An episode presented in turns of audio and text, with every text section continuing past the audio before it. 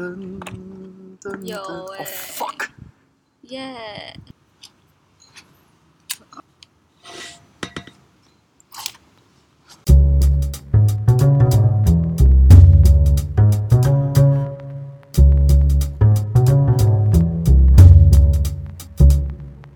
大家好，我是 Nancy，我是哲瑞。欢迎来到全新一季的《明天要去哪》。在停止将近更新一个月后，乌有旅社重返了 Podcast 的战场。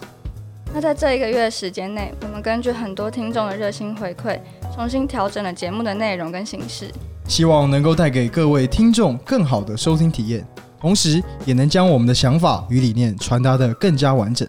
第二季的《明天要去哪》同样是每个星期三固定更新，但跟第一季比较不一样的是，这次节目主题将围绕着两个目的地。我们也会配合部落格文章，让正在收听的你们能更全面的了解这两个既陌生又神秘的地方，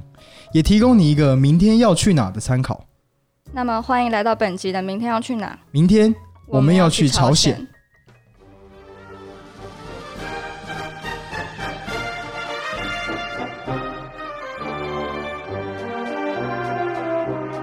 因为大家都知道你们有去北韩嘛，那我觉得大家都会蛮好奇，说你们是怎么入境北韩？就是入境北韩的方式有哪些？然后你们是选择用什么方式？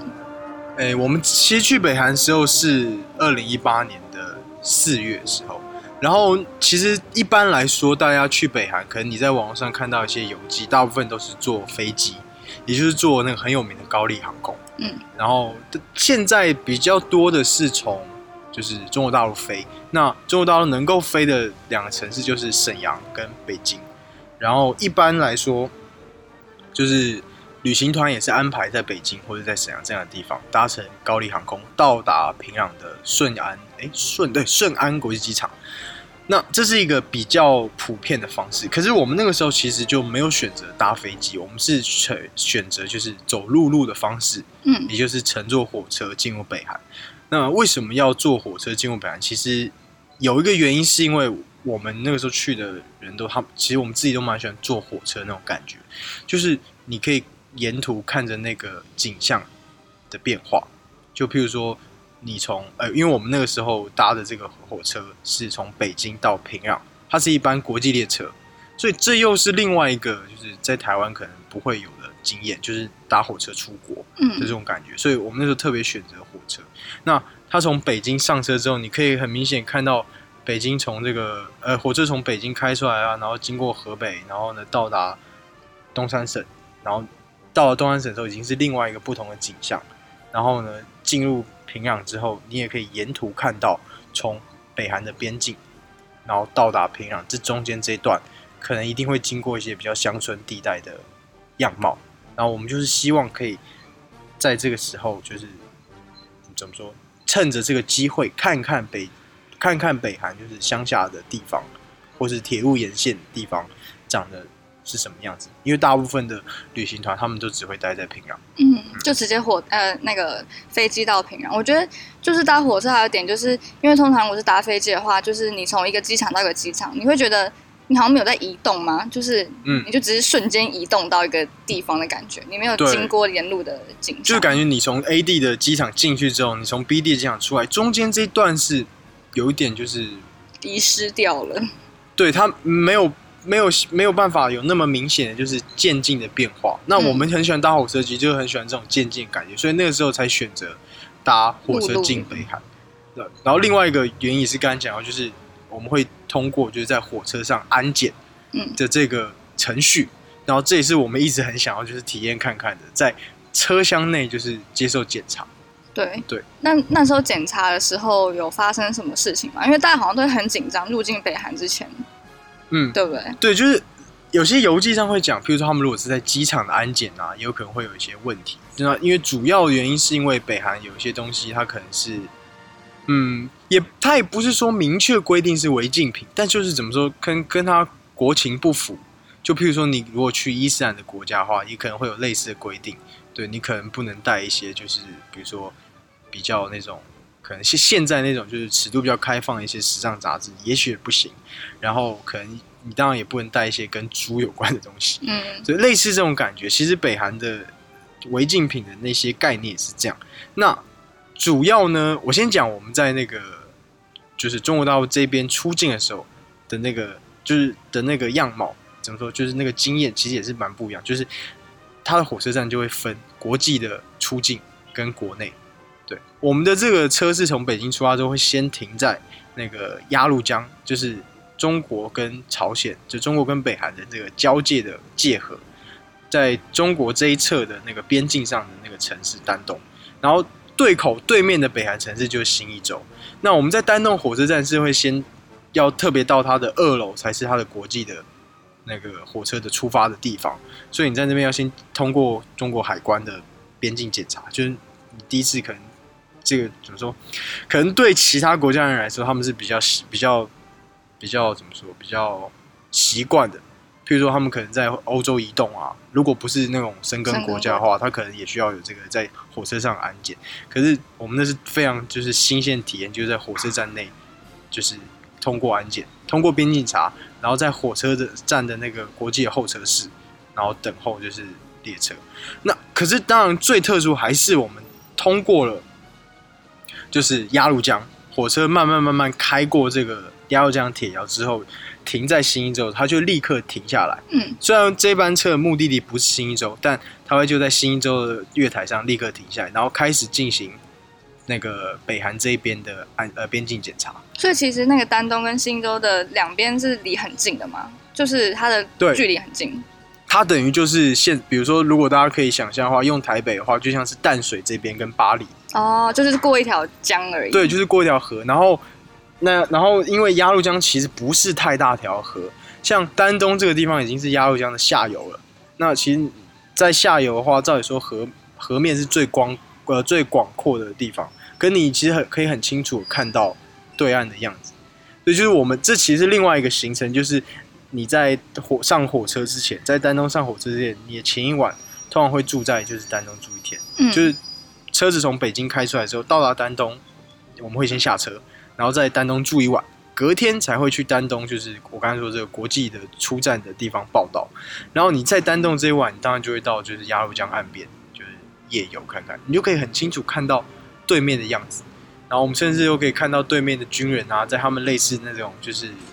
河边的那种游乐设施，他们他们在新一州那个河边有个游乐设施，有点类似我们的那个儿童乐中心，也是在河边。然后你可以看到他们那个摩天轮，然后有人在玩。没有没有没有人在玩，跟你可以看到你可以看到他们有游乐设施，有点像荒废了啊。哦，我想说啊，游乐设施摆那不都会给人家玩的吗？对，但是没有人在玩嘛，可能他们有其他事情要做。反正就是你可以很清楚看到他们沿岸的游乐设施，看到他们建筑物，然后看到他们那个新一州的城区，就是新一州的市区，可能不在河边，但是你可以看到后面那个比较高楼、建筑物比较高的地方。对，然后总之就是这这个火车通过鸭绿江铁桥的时候，就会立刻停在新一州。然后跟中国这边不太一样，是它不会在车站内安检，所以你是留在自己车厢的包厢里面，等待他们的安检人员上车。进行检查，其实也蛮合理吧。就是如果你想象，因为我知道你之前有去搭过西伯利亚铁路，那西伯利亚铁路有时候它也不是一站一下开到底的，它每个车站可能停的时间不一样。有些车站它可能停两个小时，有些车站它可能停个半天，类似这种感觉。对，那他们在就是新一州跟丹东这两个站之间安排的那个停的时间就是一天多。哦了解。对，因因为他可能也要等待，就是丹东有些中国的旅客是从丹东上车的。然后同时有一些朝鲜旅客，就是朝鲜国内也有人是坐火车，就是作为交通的。然后他们是要在新一州上车。对，那说回来，刚刚那个就是安安检的地方，它就是你在那个车车子，停好之后，你就会看到他们的穿着军服，就是其实他们的边境检查的部队，然后他们就会上车来，就是进行安检。然后一上车之后，他们就叫所有人，因为大家都很好奇啊，所以大家一定会站到那个窗边去看，对，就是那个走道，包厢的走道那边去看，其实也不是风景，就是看到底要干嘛，对，看他们要把我们怎么样，类似那种感觉。有那么可怕？虽然说不没有那么可怕，其实就是一就是一直很多人会说，会问我们说去北韩危不危险啊？然后去北韩会不会被被消失怎么样？就是我们自己都知道，其实去北韩没有那么可怕。然后甚至说你在北韩旅游，也可能是最安全的第一个国家。为什么？因为导游全程跟着你，你不可能遇到什么有什么意外不会发生？对，不可能遇到什么抢劫啊，然后这种扒手你不会遇到，所以北韩可能是最安全的国家。可是毕竟我们要去的是一个这么陌生、这么新的国家，而且你进去那边之后，就是如果你没有买网络卡，你就没有网络嘛。那我觉得对现代人来说，没有网络都会有一点焦虑。刚开始的时候，对，所以大家就会站在那个窗边看，就是啊，接下来怎么样？然后其实刚才说到边检部队，他们是。你可以很明确看出来，他们有三种，三种不一样的单位的人员。一种就是穿着人民军军服，那他就是负责进行就是收收包包检查，因为他们不用 X 光机的，所以他们就是要把你的包包大致上都翻过，打开来看。那当然没有大家想象中那么暴力啊，就是把你东西全部都翻出来。可是如果他觉得你有一些异状的话，或者他看到一两样他觉得不对劲的东西，他当然会收比较仔细。那还有另外一种，就是比较像他们的站务人员，就是他们会穿那种套装，那种应该可以想象那种大家想象那种台铁站务员的那种夹克，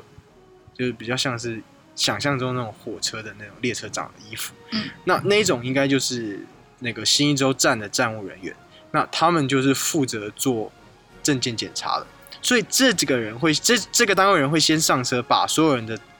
护照啊、证件都收去，包括北韩的 visa、北韩的签证。然后这边有另外说到一点，就是北韩的签证是不会盖在你的护照上的，它是另外，它是另外对，它是另外会发一张蓝色的卡，然后上面就是会标了你的，诶，你的你是什么团啊？你入境的目的，就是一般签证上的，那你入境的时间，就是你一般。Visa 上面会看到那些资讯，可是因为现在大部分都是电子 Visa 嘛，还是没有？没有，有些就是不一定吧。对，但是会夹在那个护照上嘛，他们就是不会在护照上。可是有另外一种是，我知道有另外一种是，如果你想要在你的护照上留下北韩啊，留下朝鲜海关的印记，你是可以特别跟旅行社说你要申请盖在护照上。嗯。可是似乎是他们大部分人都是用一张卡片，就是另外一张纸。因为那张纸就是他们之后会收回去，就是等到你要出境的时候，他们就会把那张卡收回去。有一个顾虑点，应该是可能美国在内的国家吧，也许南韩国也是，就是如果他们的海关看到你的护照上面有北韩这个记录的话，对他们可能会有一些问题，就是你可能会有一些阻碍。对，当然他们也没有明确规定，所谓就是你入境过朝鲜、入境过北韩，你就不能入境韩国跟美国，但是。确实有些人会担心遇到这个问题，对，所以大部分人都是拿那个签证卡。然后另外一个，对于就怎么说，就是拿所谓就是中华民国护照、拿台湾护照的人来说，他们是不让盖在护照上，你一定只能拿。为什么？我不知道，我不知道详细原因什么。就是旅行社跟我们说，这个护照不能盖。对，所以有这个不一样的点。总之，会有一个这个列车站务人员，类似站务人员的人，他会把护照都收走，然后他就会拿到。拿拿离开车厢，他不是现场检查，他拿离开车厢，然后呢，你就看他抱着一大叠的护照，然后走进那个站内，就消失在那个站的那个那个门口，然后那个门的上面还有两个就是领袖的那个塑像，金正对金日成跟金金正呃金日成跟那个金正日的雕像，然后就消失在里面，然后他一消失之后，这个人民军的边检人就上车了，他就开始叫大家全部都坐回包厢，然后把包包都从。上铺拿下来，然后他就会开始一一检查。对，这个时候才是最紧张的时候，因为他们的人手不够到一个标一个包厢就一个人检查，所以他是会从车子的两边检查进来。那我们刚好坐在比较中段的地方，所以就要等一阵子。然后，因为他叫你坐好，你也不敢说就走到通道去看看隔壁在干嘛。然后，甚至你也在很犹豫，就是你要不要把头探出车窗外。对，然后可是总之等到。换到我们检查的时候，就是一个非常非常高硕、非常怎么说他非常高的一个人民军的军官，看他很瘦，还蛮消瘦，然后他就会一一进来之后，一进我们包厢就会用，我会分不清楚他是讲汉文还是讲潮语，他就说观光，嗯，因为观因为观光呃就是潮语就是韩文里面观光也是类似的音。哦，他就观光，然后呢就是那种问句的意思，然后我们就说观光，对，他就懂，然后呢。他就开始看我们行李，然后这段时候就最精彩、最刺激。他开始翻你的时候，你就会在想，你有没有东西放在里面是忘记不能放？嗯，对，因为呃，我们听说是我们事前做的功课是有些他们会检查手机，为什么手机说手机里面有什么内容吗？对对对对对，所以就是如果你的手机里面有一些那种枯手搞笑的图啊，是譬如说金正恩的那种图啊，哦，然后是那种就是，或是甚至你的你的他认为你的手机里面有些内容是可能它不允许在国内出现，譬如说南韩的国旗，这也不行。对就是当然这是我其实觉得都蛮主观的，因为有一个我们隔壁包厢有一个一也是台湾来的大叔。我不知道他在想什么，他就背了一个美国国旗的大包包，但是也没有怎么样，所以他这个其实有时候也是蛮就看海关那个人吧。对他就是认为，他可能也知道你这个背的大包包你是傻逼，你不是要去宣扬美帝国主义，所以呢，他也就没有管这个。可是手机啊，还有这种文宣品，他是会看的比较仔细。其实特别是文宣品，就是书籍啊、杂志或是一些，可能有些人会觉得我带一本写北韩有关的书的。那个就是，呃，在一本写北韩跟北韩有关的一些回忆录，就是市面上蛮多回忆录嘛，大家应该知道我在说什么。嗯带去可能你在旅行上看是蛮应景的，可是其实那些书有时候他们在设计上，包括封面，它可能不是内容特别就是批评北韩国家，他的书的封面上他可能用了一些北韩的元素，譬如说用了我刚才说那个领袖肖像，可是他没有做很好的处理，什么意思呢？就是他没有输出高清彩图。所以一定要就是非常对，清就是这个是他们觉得很重要，就是你的你的东西是不能要不能有就是对所谓对领袖不敬。所以如果他们领袖有点糊糊的就不行。对，如果或是如果你的那个书是把领袖的照片改改版改变那个样子，你就不行。所以其实推荐大家尽量不要带任何文宣品。为什么？嗯因为第一个是你不确定他会不会认为这个是有害的；第二个就是如果你是带中文的，他看不懂，他会变成可能会变成一个刁难你的借口。对我那个时候就是很傻，我就是还带了就是学校要读的书，就学校读的材料，然后它全部都是那个文言文，然后他就看不懂啊。没有，我就后来我同学说你带这个，他万一看不懂怎么办？后来我就把它全部丢在丹东。哦，就没有带进去了。对，所以主要是这个文宣品的部分有文字啊、印啊什么的，然后大家要注意一下。然后再就是手机里面不要有那些搞怪的照片。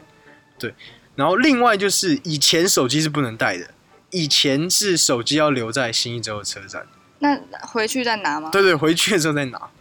对，因为你他们都是你要么就是搭飞机进，搭飞机出；搭火车进，搭火车出。所以你最后一定是要么经过机场，要么经过新一州。所以出境的时候检查，他就会把那个还给你。可是现在是手机是开放可以带，所以手机基本上不会有什么问题。事实上，检查我们的那个人他也没有检查手机。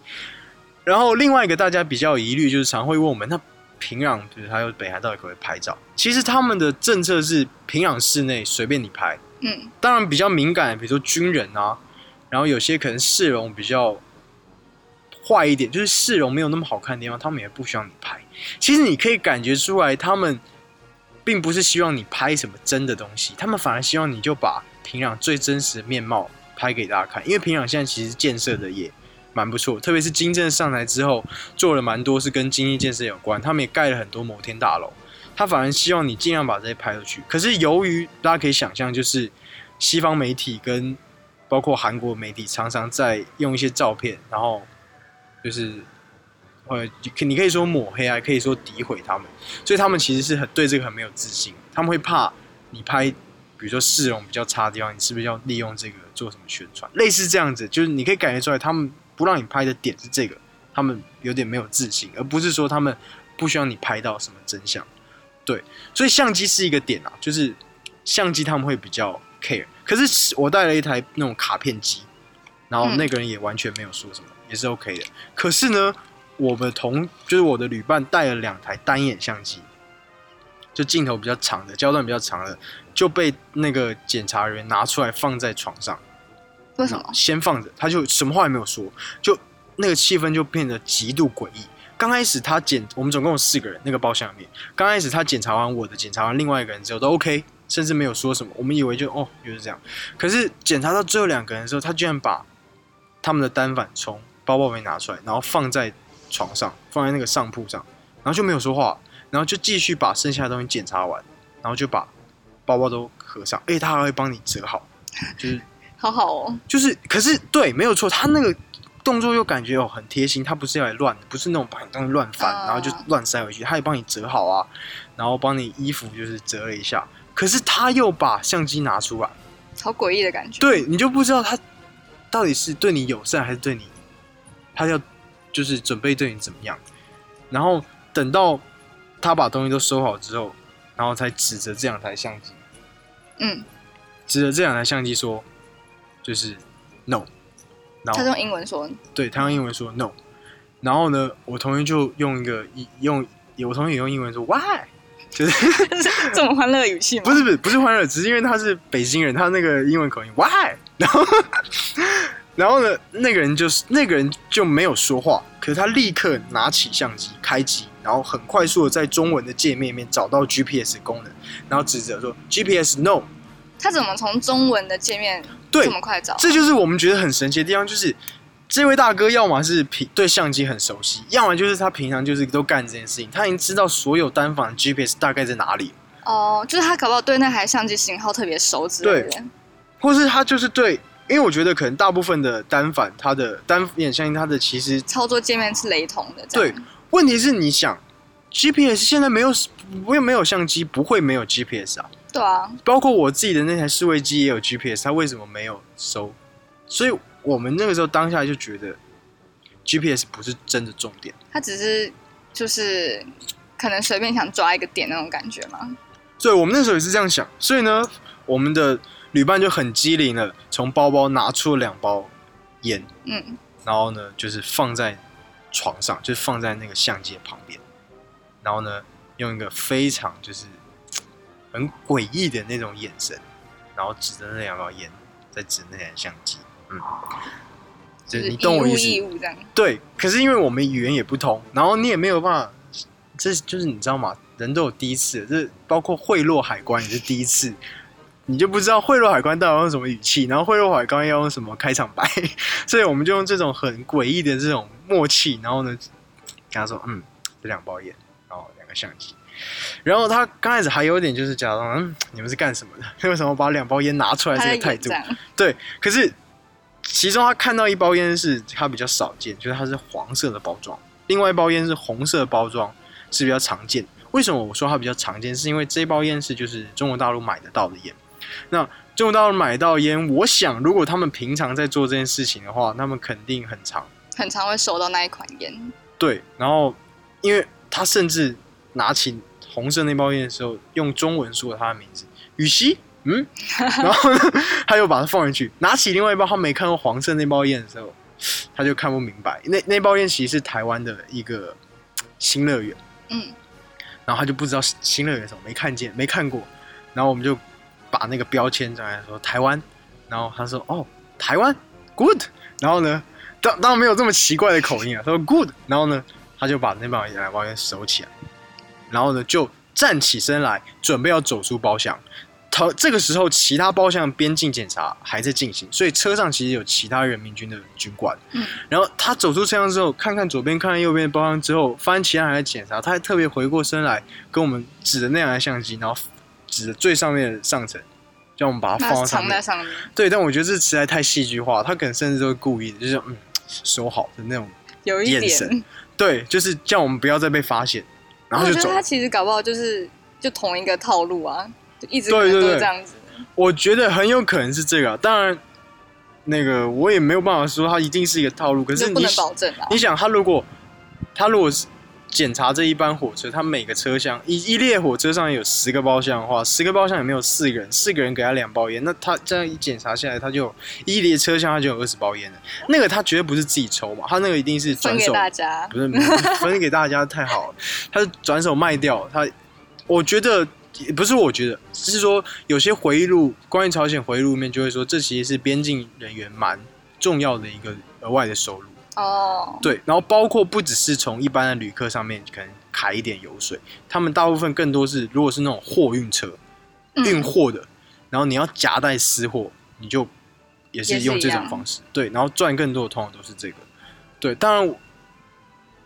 我不是要批评他们腐海呃这个海关腐败啊，因为海关腐败国家也不少，而且我觉得这个如果是作为他们人民的额外收入的话，就是有点像是一个潜规则吧。嗯潜规则它毕竟是规则嘛，那既然进进到他们国家就遵守他们这种规则，所以其实我们为什么会在包里准备的盐，也就是因为我们已经有预知到，也许会需要用到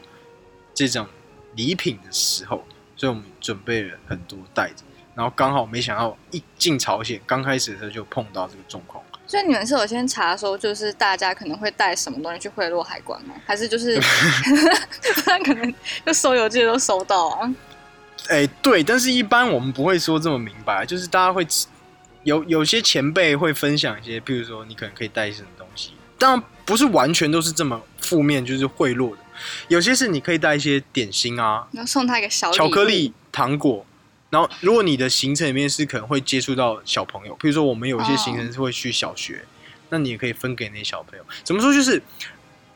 表现，当然你不要做的那种，就是你在施舍他们，绝对不是。他们国内也有糖果，嗯，只是有点像是那种就是分享不对，就是。欧米亚给那种就是土特产，毕竟他们要吃到国外的糖果没有那么容易。嗯，对，有点像是这种感觉。那给给导游也可以，也会给一些不一样的东西。对，那如果是男导游的话，也是可以给香烟。那女导游的话，也可以，就是可能也是给给一些巧克力啊，或是其他我不知道啊，就是有没有应该不会有香水之类的，反正就是针他们会有针对女女性导游、男性的就是人员或是小朋友有一些不一样的建议。哦对，那我们事前都有先稍微看过一下这个。对原来，那你就是你会觉得，你会觉得这样算是被刁难吗？还是就觉得它就是一个入境的的过程？我觉得像我刚才说，它就是一个规则吧。嗯，对我也不会觉得他特别在刁难我们，因为他真的要刁难我们，他就不让我们过了。对啊，对，而且他刁难我们的话，那他干嘛不连我的相机也一起刁难？那他可以有三包烟之类的，就这种状况。嗯，对，所以我也觉得他不是特别在刁难。可是总之，这个经验还是蛮特别，就是对，诶、可能台湾大部分的，就是出去玩的人不会遇到这种状况。嗯，对。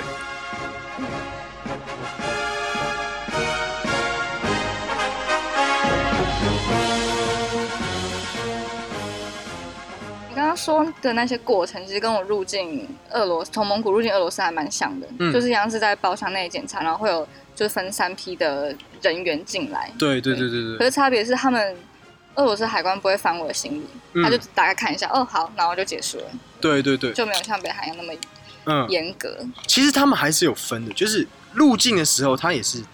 意思意思翻一下。可是出境的时候，他我们很明显感觉到出境的时候，他的检查变得非常严格，嗯，他把衣服全部拿出来。为什么是出境特别严格？诶、有几个可能性是有些东西事实上是不能带出朝鲜国内的，像是像是钱，朝就是大家有有不知道有没有疑问，就是朝鲜花什么钱？譬如说，如果你去南韩的话，他们是韩元嘛，嗯可是朝鲜是花什么钱呢？就大部分的邮寄都会告诉你，在朝鲜可以使用欧元、使用美元、使用人民币，甚至有些日币也可以使用。就是大部分在朝鲜使用的货货币都是国际上就是强势货币。那其实跟他们的做观光的目的很很就是什么，就是很明确，他就要累积外汇，用这个方式累积外汇。所以你很少遇到说就是应该说你没有遇到说在要在哪里换汇的问题。对，那原因就是因为事实上外国人是禁止持有韩呃朝鲜元的。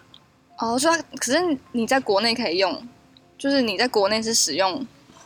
什么东西比较多？还是朝鲜元吗？没有没有，你在因为它的规定就是作为一个外国人，你是完全不能持有，所以你所以它自然不会有地方让你换到。那你那你怎么会拿到？就是如果你不能带出去的对，这就是另外一个很有趣的地方，就是有些地方是可以让你有机会换到朝鲜元的。譬如说，在平壤的有一个百货公司，就是当然叫百货公司，大家不要想象成是那种微风啊，不要想象成是搜狗，它就是那种你可以想象是那种就是上三可能两三十年前那种百货店，就是他们韩文也叫配花墙，就是百货店这种感觉，就是里面什么东西都有卖。可能一楼是超市，然后二楼是电器用品，然后还有一些体育用品啊，然后三楼是热食部这种感觉。在平壤这个光复里百货公司、百货商业大楼，它就是有一个小亭子，是你要换成朝鲜元。为什么？因为这个地方是不是只提供给外国旅客？它是朝鲜人一般也会在那边消费，嗯所以他只收，他只收那个朝鲜元。你进去之后就要先在大厅入口有一个小亭子换，把你的外币换成朝鲜元。可是他他的那个汇率也不是国际上的那种，就是自由市场那种汇率，他是他自己规定一个对他们来说比较有利的汇率，然后换成换成那个朝鲜元之后，你消费完再把剩下换回来。哦，对，可是我们那个时候就没有把全部的换回来，我们就偷偷藏了一点。那大部分的外国旅客能够拿到朝鲜带出来，就是用这个方式。嗯，对了解。所以有些东西它是不让你带出朝鲜，他们会特别检查。那像你说出境会讲得特别严格，他会检查你相机照了什么吗？有些地方有时候会，有些人就是写说他们会被检查相机，可是我们没有。对哦，然后这哦，这也可以跟大家说到一点，就是你在朝鲜的时候，进在朝进朝鲜之前，你的手机就可以下载一些这种就是假的相簿的 app，就是大家其实大家随便查就可以知道，就是有些有些相册或者有些存放档案的 app，它会伪装成那个计算机，嗯，然后你点那个计算机的那个界面，其实就是输入密码。你可能要点什么十加多少等于 就是其实是你的密码。可是你看起来就是一个计算机，而且如果你没有点正确的话，它是真的有计算机的功能。嗯，然后我们会下载那些 app，先下载好之后，如果你任何拍的东西，或者是你任何档案觉得有可能有疑虑会被删掉，或者会被要求要删掉的话，你就把它存到里面，然后把外面那个删掉。嗯，对这样就比较不会被查到。对，然后我们就是在出境检查前，就是检做了很多这样，就是准备把朝把那个手机里面可能不能不能被接受的东西都删掉。嗯，对所以出境的检查是比较严格，然后入境就还好，然后入境就大概翻一翻。对，那你刚才说你在俄罗斯那个三个人三批人员检查，这个提醒我，我刚才没有讲到第三种人是什么。第一种就是我刚才说那个列车的那种站务员嘛，他检查证照，然后呢，另外一个是边境的军官，就是边防部队检查你的行李。其实还有第三种人是穿着他们的，你可以想象就是类似那种党服，就有点像是他们的中山装那种。比较像是，就是你想你现在你现在网络上随便搜一张金正恩照片，他们穿那种服装，嗯然后会绣一个党徽的。那前面两种人就那个军官，那他当然就是穿军服哦，那那个列站务员他也会绣，也会那个别那个那个领袖标签。可是那个第三种人员那种人，他们就不会接触到我们。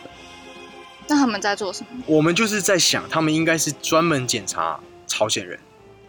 所以是分开检查。就是人民军的军官，朝鲜人民军的边防部队也会检查朝鲜人的行李。嗯可是呢，他们也许还要有另外一种检查是跟党有关的，就也因为对，这是另外一个重点，就是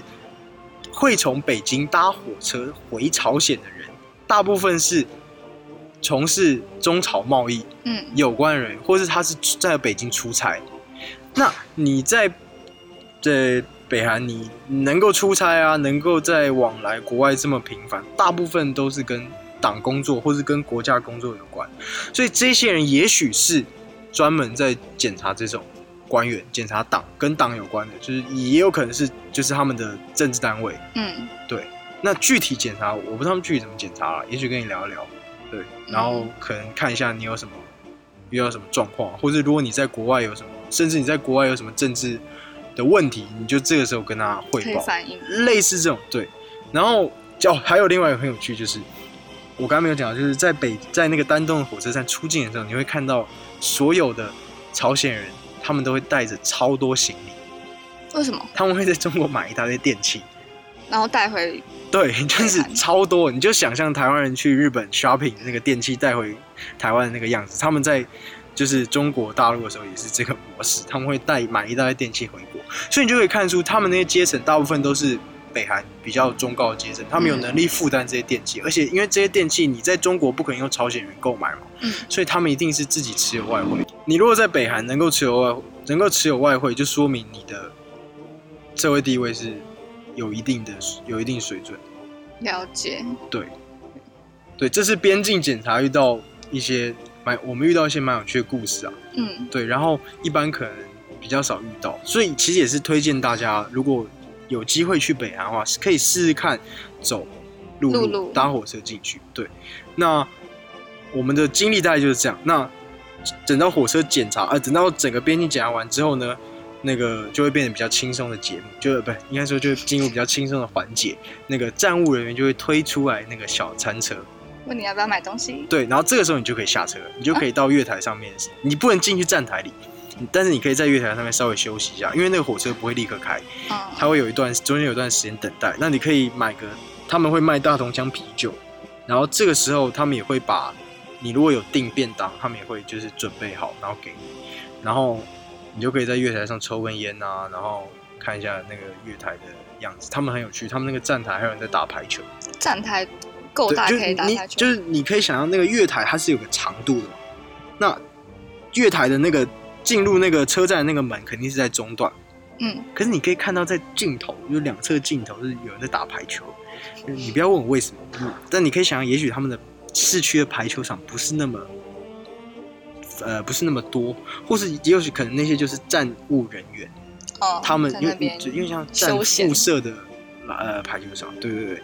那当然你不能跟他们去打啦，不过 你可以在月这个时候可以在月上休息一下，然后你可以买个啤酒，然后买个零食，然后呢最有趣是可以买那个在朝鲜族非常有名的明太鱼，明太鱼干，哦，就一大条，然后你就可以买一条，然后再回到车上，然后撕着吃。因为从新一州到平壤还要大概半天的时间，这么久，因为他们火车开的极慢，非常非常慢，因为他们在国内电力不稳。所以就要电力不慢足速行驶，所以那个火车是非常非常慢的。对，那至于在火这么慢的路途上，中间遇到什么故事，我觉得我们之后可以下次再录一集。对，对，不过这个大致上边境的检查就是这样，就是经验就是这样子。嗯对，那我们可以回到最前面跟大家讲，就是除了火车啊，除了飞机进入朝鲜以外，事实上除了新一州这个地方，北韩还有其他口岸也可以进入。那可以搭船吗？搭船是以前大概在七零年代还是六零年代，哎没有，应该更早，到呃应该说更近，到九零年代可能都还有，是有一班船会从朝鲜东边的一个港口叫圆山港开大阪，就是大阪跟那个圆山对开的渡轮。可是后来日朝关系变得比较差的时候，就是我不知道大家可以搜寻一下，就是日本跟朝鲜出现那个人质绑架事件的时候，嗯，日朝关系没有那么好之后，这个船就停了。那为什么会有这个船？就是因为事实上以前有很多在日本的朝鲜人，他们大部分都是利用这个船往来朝鲜跟日本。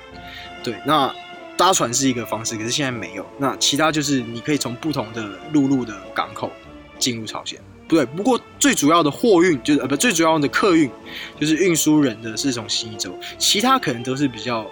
跟货运有关的，譬如说原呃，譬如说茂山，然后对的可能是呃中国的长白城市，对，这详细对口我不太清楚啊。对，那还有另外一个是在跟俄罗斯的交接的地方有一个图门市，嗯，然后那个地方就是可以进，可以从就是俄国的呃远东的呃边疆区，然后进入罗先经济罗先特别市的那个经经贸区，对，然后在那个地方还有另外一个是你可以自驾游，就是自己开车，你可以自己。从对对 对？，这也是另外一个他们旅游项目。你可以发现他们非常精心在设计这些旅游项目，因为你可以开着自己的车进入北韩。可是呢，你在进入北韩之后，会有两个导游上你的车，然后会帮你导游。可是你可以自己开车，然后享受在北韩开车的感觉。对，大致上进入的方式有这几个：飞机、火车，然后还有自己开车。对，然后口岸不太一样。如果从中国大陆那边可以，也有就是道路可以开车进北，有绝对有，因为你想他们那些货柜啊，就是都是靠着这些车子去运。对，但像我刚才讲，这比较多都是货运，就是不是、不是不是让客运去，不是让人去打的。了解。对，我觉得你就是讲的还蛮清楚啊，就是关于北韩入境要注意的一些事情，还有各种的方式，嗯就是让大家可以参考一下。之后要去北韩的话，就可以知道大概是怎么样的方式，才不会对那么紧张。对对对，大家可以看思考一下，看想搭火车还是嗯航空。对，航空有另外就是你可以试试看搭乘高丽航空的飞机，高丽航空是比较特别，它的飞机就是呃俄罗斯苏苏联上个世纪设计的那个苏联的那个哪一个，他们有个特别的航天局，你就想象他们的波音公司嗯设计的飞机，对，那就是另外一个体验。对那我们可以有机会的话，就在之后再讲。嗯，对，好，那我们可能自己也差不多到这边。北韩系列第一集就到这里。对，好，谢谢大家。